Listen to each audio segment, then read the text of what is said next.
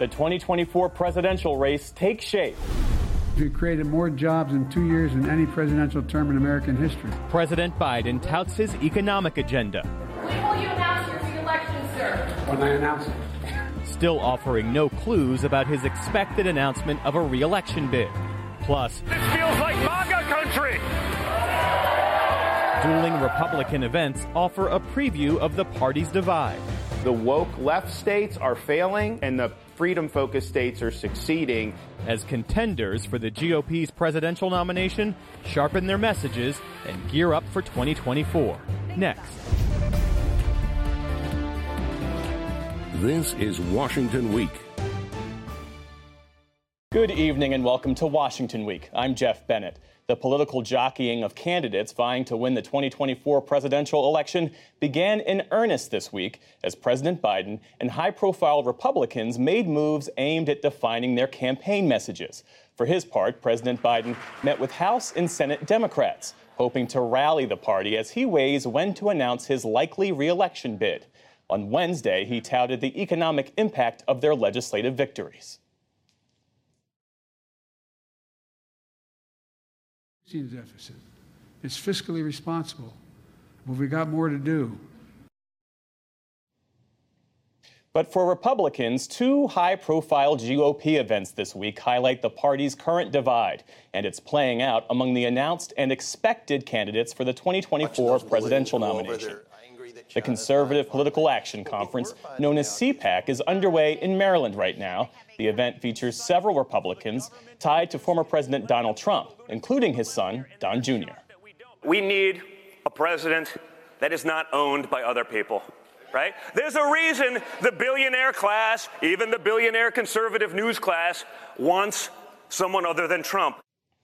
The former president is set to deliver the keynote speech Saturday evening. But in Florida, just three miles away from the former president's Mar a Lago home, the Club for Growth is hosting a small, exclusive GOP retreat that he was not invited to attend. But Trump's top rival, Governor Ron DeSantis, was a featured speaker. Other notable possible presidential candidates choosing the Club for Growth over CPAC include former Vice President Mike Pence and South Carolina Senator Tim Scott. Joining us to talk about this and more are Carl Hulse, Chief Washington Correspondent for the New York Times, and here at the table, Seung Min Kim, White House reporter for the Associated Press, and Michael Scherer, National Political Reporter for the Washington Post. Welcome, one and all.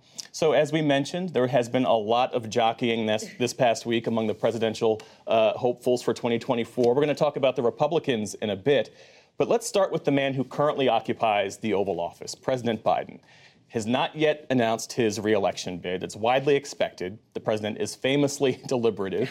so, I mean, what's he, what's he waiting for? Dr. Jill Biden told the Associated Press, your right. colleague Darlene Superville, that it's all ready to go. What's what's happening behind the scenes? Right, right. Well, whenever you've talked to White House aides, to Biden's advisors, they've always kind of pointed to the timeline that former President Barack Obama laid out in tw- uh, in 2011. That is, he launched his reelection campaign in April. So they have always kind of hinted that April 2023 is when President Joe Biden would formally launch his reelection bid. And obviously, if you start in April, that's the start of a fundraising quarter. They can have a BAFO three months of raising money. That's good for the momentum of a campaign.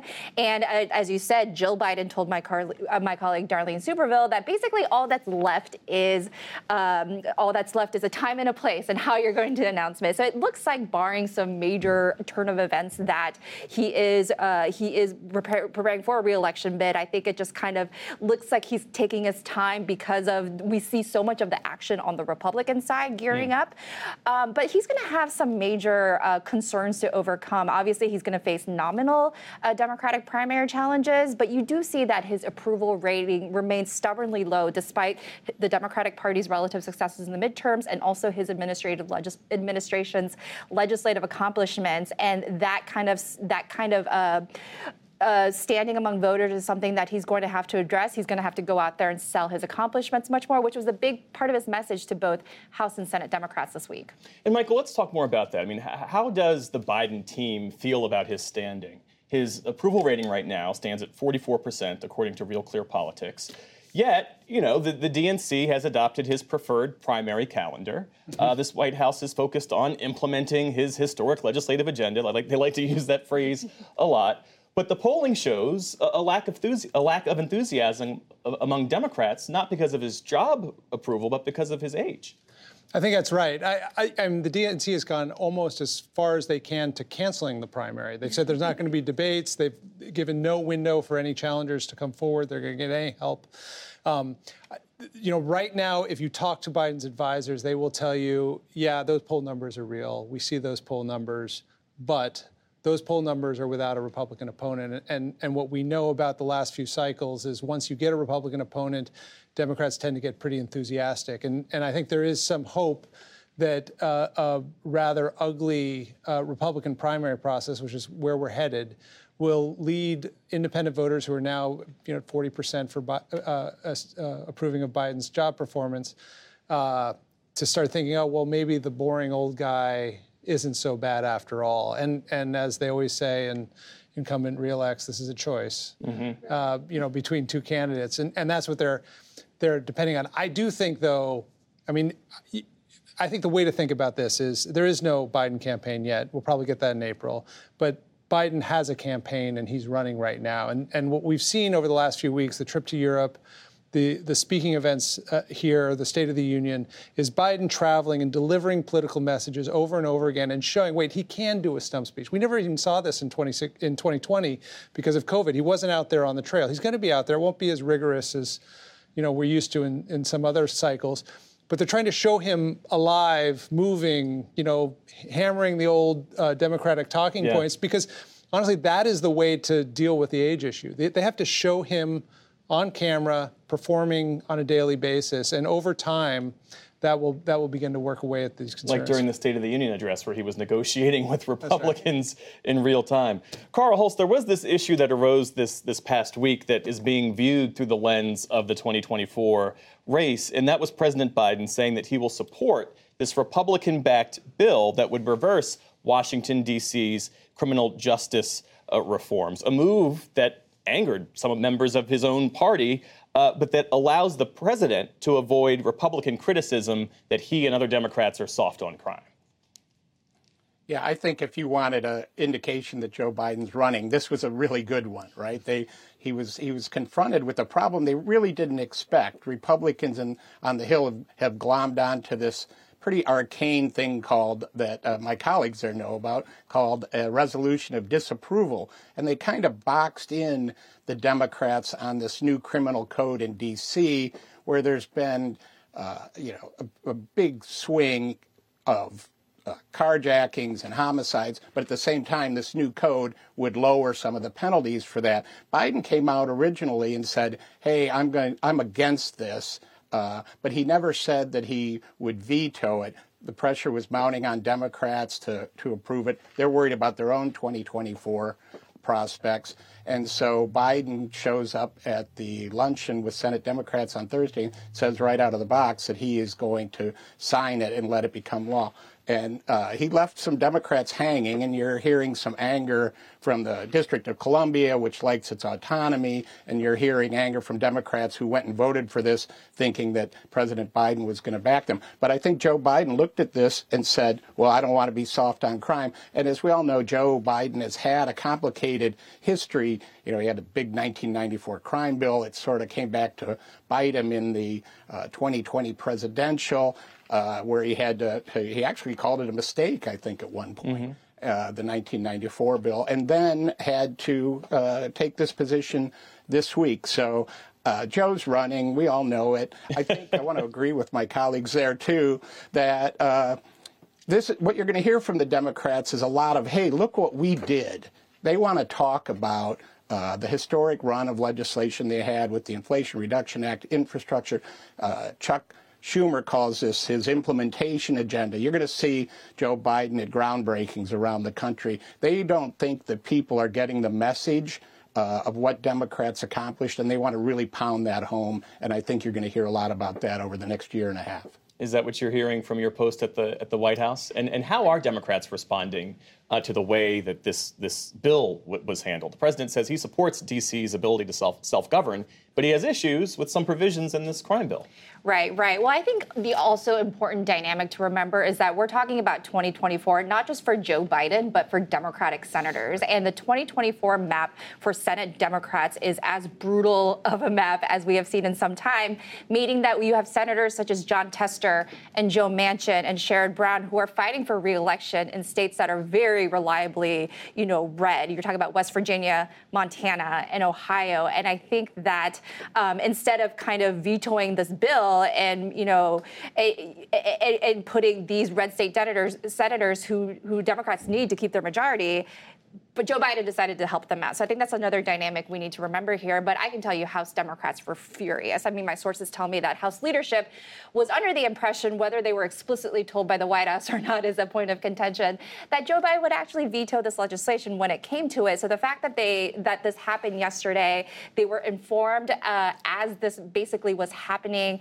when House Democrats were at their retreat in Baltimore, and they were certainly blindsided because this was not what they expected from the White House. And it's actually remarkable too because because you know I don't want to get too processy, but the one thing that the well, Biden I love, I love process. Let's go way deep into the weeds. But the one thing that the Biden White House is good at is legislative affairs. I mean, this is Joe Biden. He was a senator for 36 yeah. years. So to see this kind of uh, miscommunication uh, with the White House and, and its allies on the Hill is a very unusual circumstance. Well, let's talk about the Republicans, shall we? Because there were these two dueling high profile gatherings of Republicans. We have CPAC featuring former President Donald Trump, and then Club for Growth featuring Florida Governor Ron DeSantis, really showcasing the, the deepening divide within the GOP. And, and, Michael, CPAC has largely been remade in the image of, of Donald Trump. He was the headliner this year, along with a, another, uh, several other uh, sort of uh, other Republicans who have pushed election conspiracies and election lies. There were some other fringe characters who were there. Uh, but you have reporting that, that Donald Trump's campaign really has this strategy to boost his standing among delegates heading into the nominating convention next summer. Yeah, I, I, think we're we're entering a very different cycle than we are used to the last few times for Republicans. You know, normally at this point, when you don't have a reelect, you're saying, oh, it's a wide open field. Nobody knows what's going to happen. It's all going to be crazy. But you have these real giant power centers right now in the Republican Party, and you actually have a pretty small field relatively. It's not 20 people running for president. It's maybe eight, maybe nine, maybe seven. We're not sure yet. Um, and and within that, Donald Trump looms enormously. Not only does he have CPAC basically under his control. This used to be. Uh, you know, a forum for all conservatives to come fight with each other. Um, he has a think tank out there uh, uh, that, that's basically working just for him, uh, you know, with a whole policy staff who are giving him his ideas. And then you have these sort of rival groups of donors. The Club for Growth is one of them. The Koch Network has one. Um, there's some other smaller ones that try and uh, operate a little more quietly. These are very wealthy people generally. They put lots of money into elections. And for the most part, they have decided they don't want Trump to be the nominee again, and they're trying to figure out how to make that happen. And so Trump is not invited to their parties either. And so you have these giant power centers sort of jockeying for, for control. The two big uh, names, obviously, are Ron DeSantis and, and uh, the former president. Uh, and then you have five or six of these other candidates who are trying to find their place uh, uh, at the table when, when they're, they're still sort of in the, in the child seats. They're not getting the same attention yeah, yeah. as everyone else. Carl, I, I hear you laughing. Well, how, like how, how do you how do you see the uh, how do you see the undercurrents here? Because Club for Growth they pumped two million dollars into Ron DeSantis's uh, gubernatorial reelection bid. They're clearly looking for the anti-Trump or someone other than right. Trump. This is going to be this is going to be one of the more fascinating uh, primary seasons on that side, I think, in in my experience. Uh, but Trump still holds considerable sway. So how do they how do they break that grip? And you see, especially among Republicans in the House, there's still this strong allegiance to Trump. So I think you're seeing some of these other people tiptoe out a little bit. Nikki Haley, obviously, the former South Carolina governor and UN ambassador, way more than tiptoeing out. And I think the other Republicans are waiting to see, you know, how she fares. I think then in the Senate you have a different dynamic where there's a among the leadership there's a big search for somebody besides Donald Trump, and they like their colleague, many of them, Tim Scott. So is he going to become a real candidate, or is he mainly running for vice president? Uh, you know, it's it's and then CPAC. Uh, I, you know, everybody avoided it this year. There were a lot of reasons for it, but you didn't see the, the leadership members of Congress who usually would go out there and talk. So while we, we have Biden playing his waiting game and whatever he's doing, uh, the Democrats are happy when they watch what's going on with the Republicans right now. They they want them to totally bloody each other and make it easier for Joe Biden. And I think there's actually a pretty good potential for that, right? Isn't that Donald Trump's MO? Uh, he's going to take on the people who take him on. And he's going to make uh, life rough for them. So uh, it's just going to be a real slugfest and probably going to be uh, pretty ugly at the end of it. Michael? I, I think there is a there's an interesting one-two punch that Trump is playing here. You're right. He's going to make this a, a bar brawl by by the end of it. But right now, what you see him doing is very small events, policy focused events. Like who ever thought, you know, Donald Trump would be doing policy focused events? He's he's coming out with new proposals for sort of obscure ideas of, you know, bonuses for having children or incentives for building new cities. Um, and he's trying to reestablish himself as a veteran politician, which is very off brand for him in a way, right? As someone who could come in and do this again, who has ideas, who knows how to uh, uh, do the presidency. And then we're going to get later in the season, once we get on the debate stage and once the ads start going, the old brawling, name calling Trump. So mm. it's, it's going to be very interesting. Um, and, and I think a lot of people, a lot of opponents of Trump in the Republican Party, are sort of uh, you know white knuckled now, wondering whether their chosen candidates can take those punches because we haven't seen Ron DeSantis ever really get punched. We haven't seen uh, Nikki Haley go toe to toe with him. To, you know Tim Scott. Mike Pence has had his uh, rounds, but arguably hasn't done very well, yeah. uh, at least with Republican primary voters. Well, well to your point, uh, Governor DeSantis hasn't been tested on the national stage, but he, it appears he's gearing up for it, Seung-min, because according to some reporting from CNN, he spoke for 40 minutes at the Club for Growth retreat this week. And while he didn't talk about the 2024 race, he did talk about his view of the culture wars. He said this I'm going on offense. Some of these Republicans, they just sit back like potted plants and they let the media define the terms of the debate. They let the left de- define the terms of the debate. They take all this incoming because they're not making anything happen. And I said, that's not what we're doing.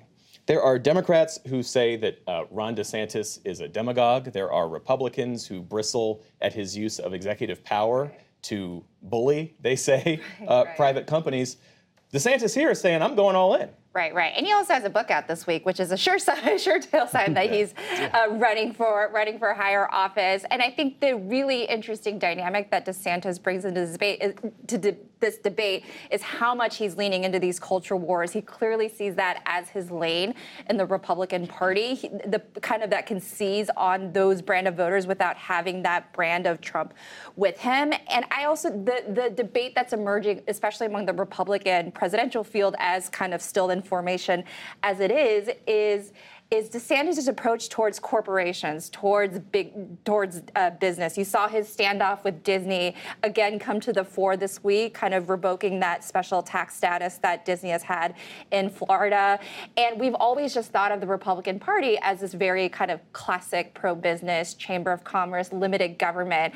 Uh, Republican Party, and DeSantis is throwing that out the window. And it's really, it'll be really fascinating to see if Republican primary voters in this day and age respond to that.